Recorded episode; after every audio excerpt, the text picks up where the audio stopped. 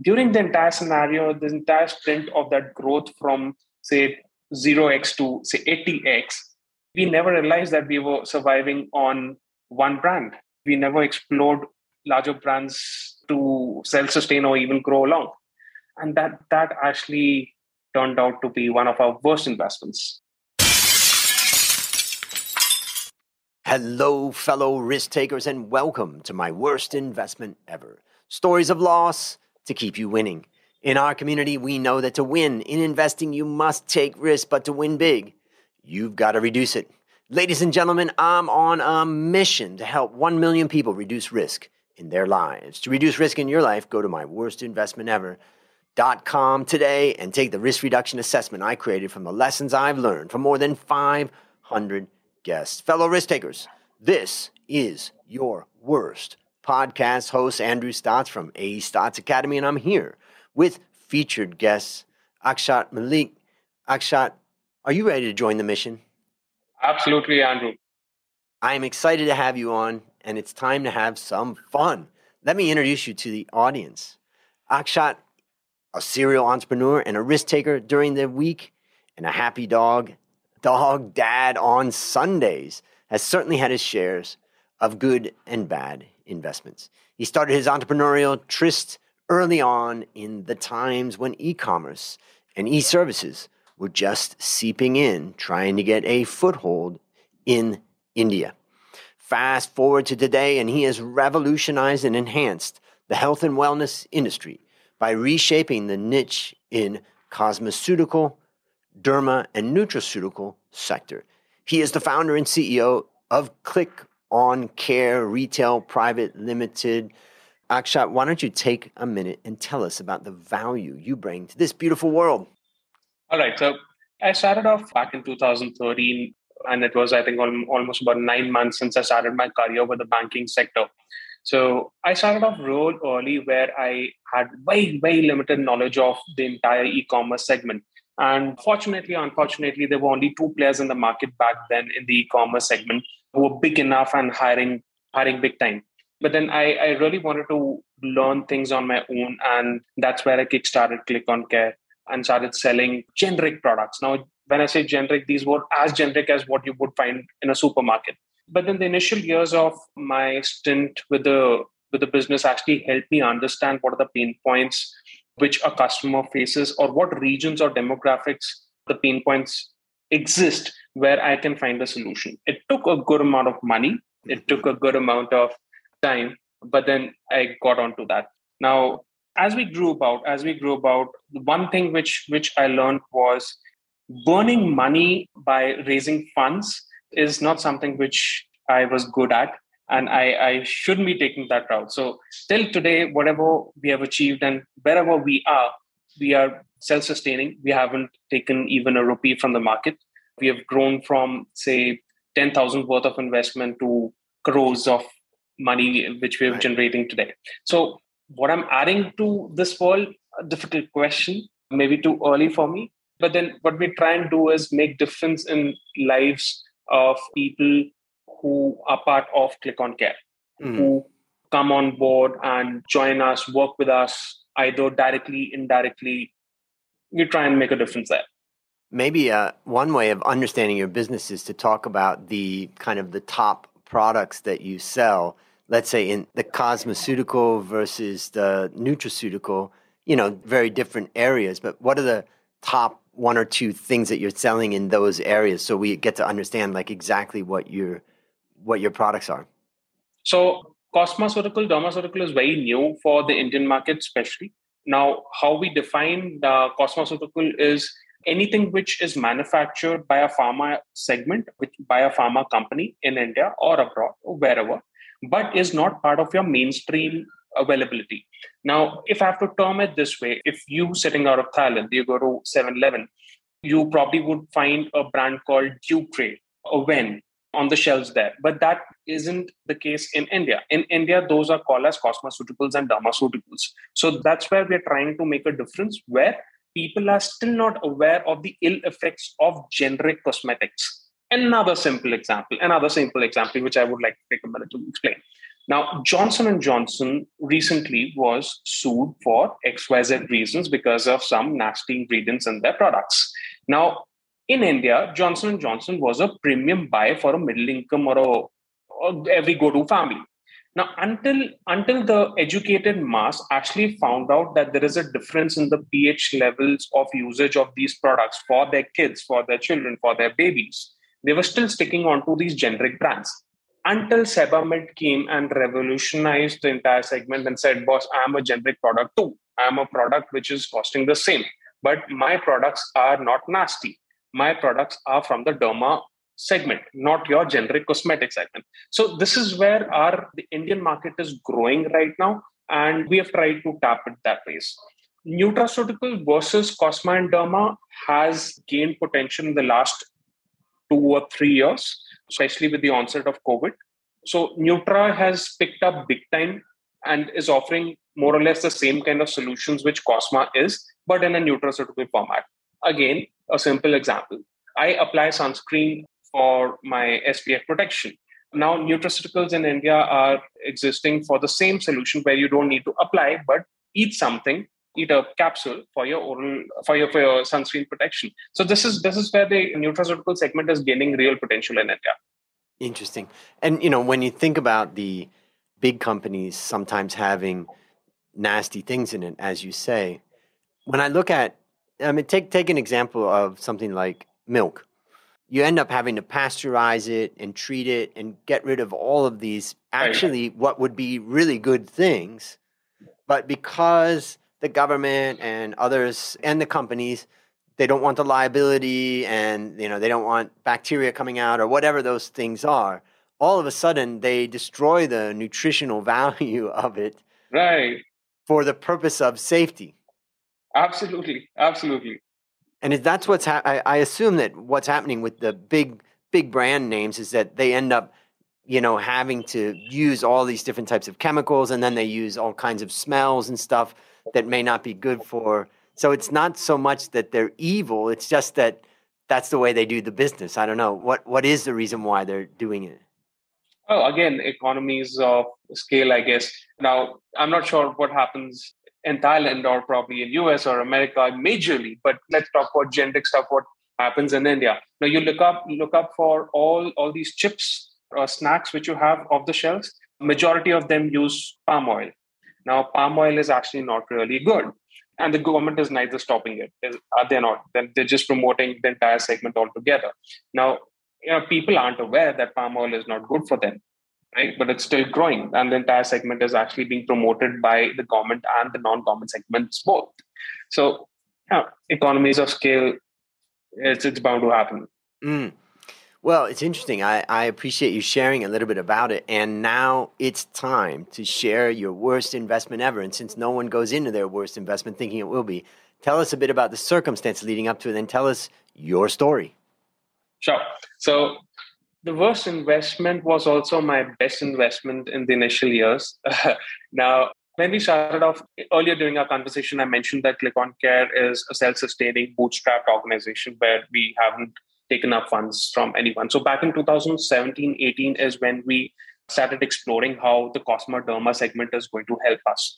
Now, the best investment which we did was engage with a particular brand to help build their entire segment and entire nutraceutical market. Now, it helped us. It helped us immensely in the initial years, 2018 to say about 20, where the brand grew 100x, we grew say 80x of it, and that actually helped both of us. But then, but then as we went about, the brand had its own intentions of moving around and partnering with other people in the segment, and that's where we started losing market share, and our revenues got hit a bit. Now, this this ended up in a just and not going into details uh, right now, but in a just this was a worst investment because as we grew, the problems which we faced before our growth kicked in are much more. And now the dependability on one brand was actually not really good for the organization. So during the entire scenario, the entire sprint of that growth from say 0x to say 80x, we never realized that we were surviving on one brand. We never explored larger brands to self sustain or even grow along. And that that actually turned out to be one of our worst investments. Mm. And did it end up that you stopped working with that brand or they started reducing what they were ordering and then all of a sudden you were in a situation where you thought, oh, wait a minute, now we really got to fill this gap? Oh, no. So luckily we're still with them. We're still one of the largest sellers. So we're still catering, we're still we're still probably contributing about 60% to their sales, the entire mm. sales. Right. So we're still doing that. But then we must realize that when we grow the responsibilities which come along with it, the infrastructure growth or the investments which you have done during your growth stage are much higher. And that that, that gap which gets reduced from 100 to say about 60, that's a lot. And by the time you realize and start investing into other brands, it becomes a little difficult to sustain. And that was a tough call. That was a tough call which we had to make. Mm. So, how would you describe the lessons that you learned from this? All right. So, with this particular brand, they had a couple of SKUs, uh, not going into much detail, but they had a couple of SKUs where, where our initial understanding was that we would be exclusive. We'll be exclusive sellers for the particular brand all across. And when we when I say that, we would also be co-investing in all the marketing expenditures. And that was a big, big mistake which we did. Now, what started happening was the brand was also an offline player. They were also distributing their products offline to their retailers, their distributors. Now, if we were the only one selling that product on Click on Care, it's fine.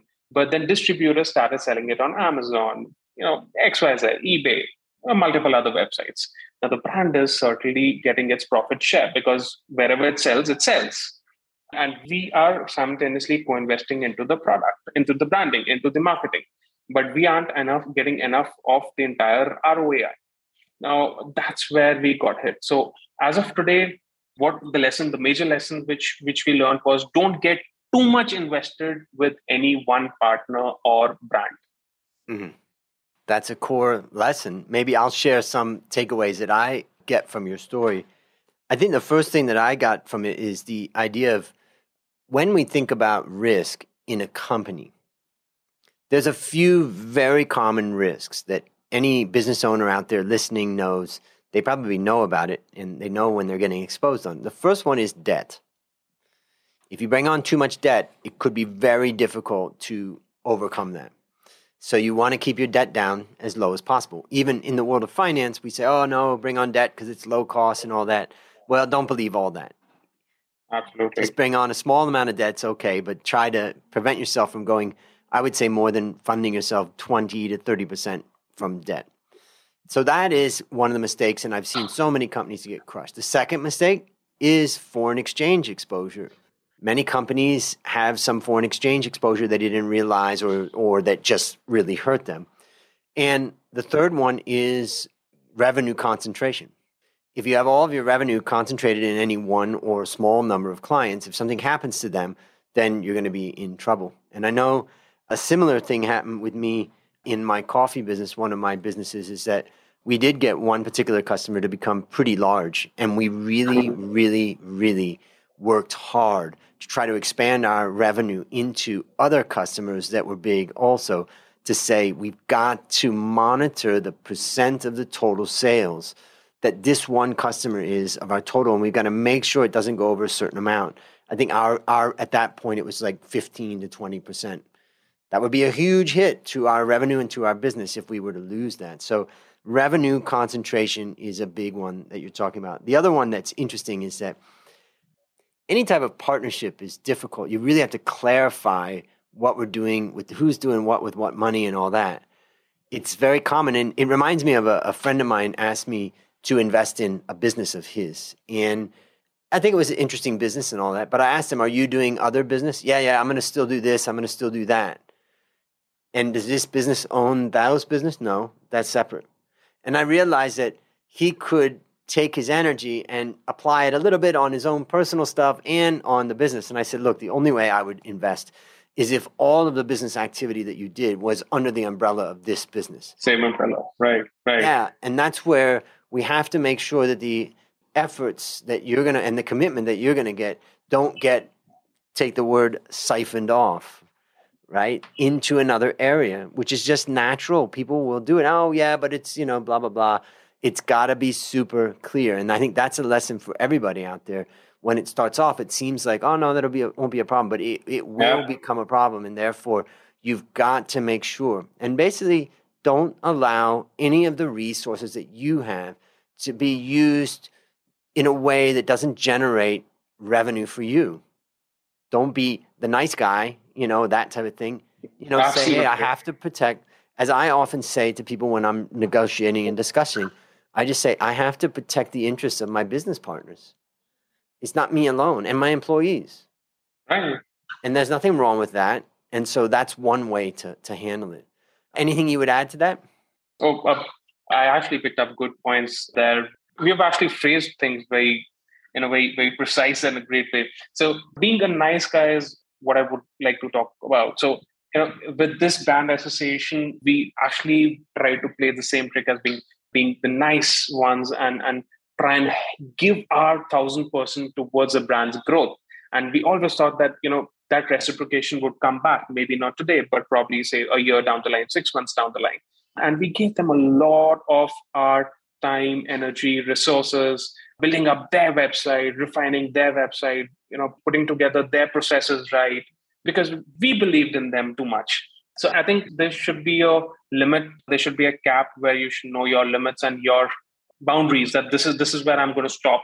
This is where I monetize and get out or maintain. And this is this is where I'll not exceed.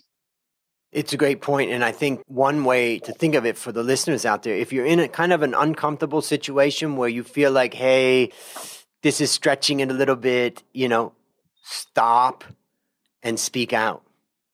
Because if you don't do it at the beginning, it will continue to grow and it will become harder and harder.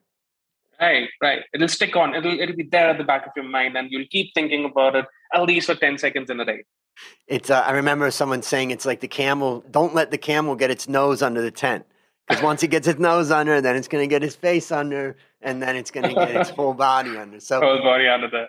Have your limits and have your boundaries, and don't don't hesitate to tell your business partners, you know, and your, your customers and that to say, hey, this is not okay with me. I think can we discuss this? So that's right, right. great, great lesson. So based upon what you learned from this story and what you continue to learn, what one one action would you recommend our listeners take to avoid suffering the same fate? I think I'll, I'll come across such a situation again. And I think there will be mistakes, but new ones, not the same ones.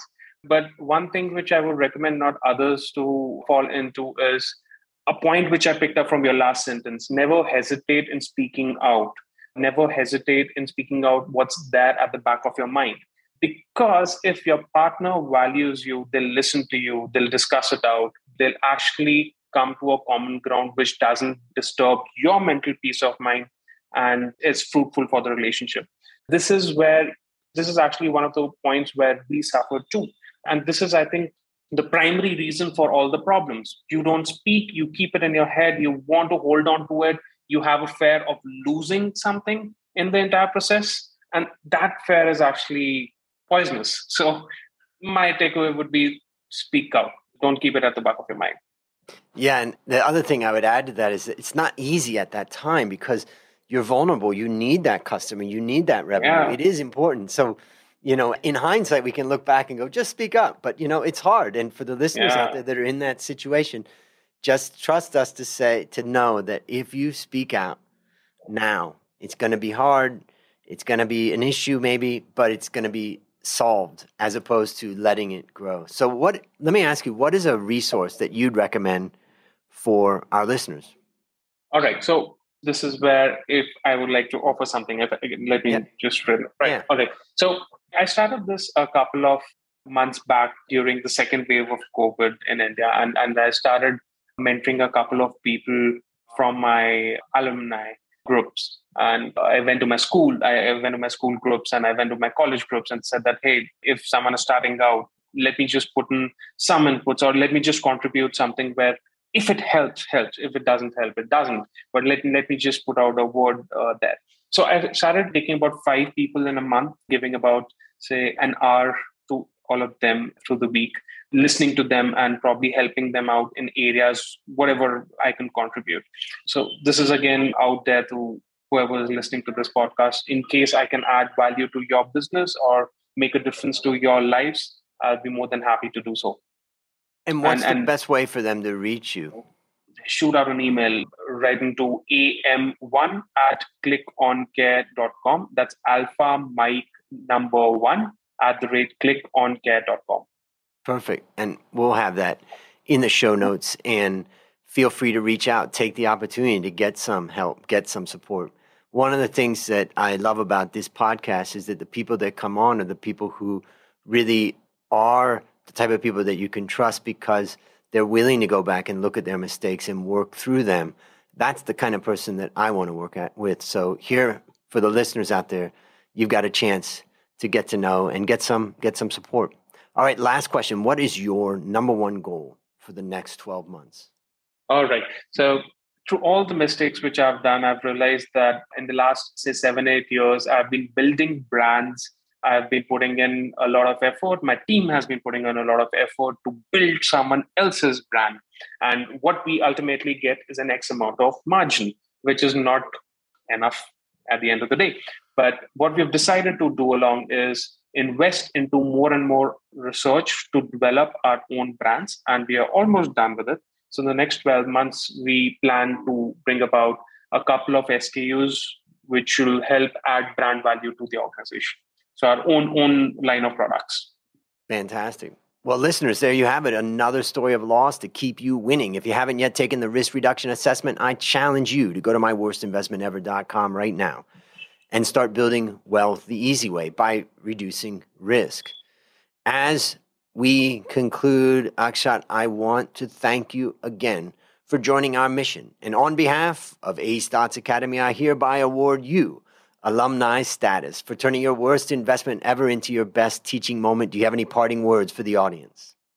Thank you so much for your time, Andrew. It was lovely speaking to you. And I think more than me contributing to my my failures and my experiences, I think I learned a couple of things from you as well. That's the beauty of podcasting and this podcast is that we're all learning. And that's a wrap on another great story to help us create, grow, and protect our well fellow risk takers.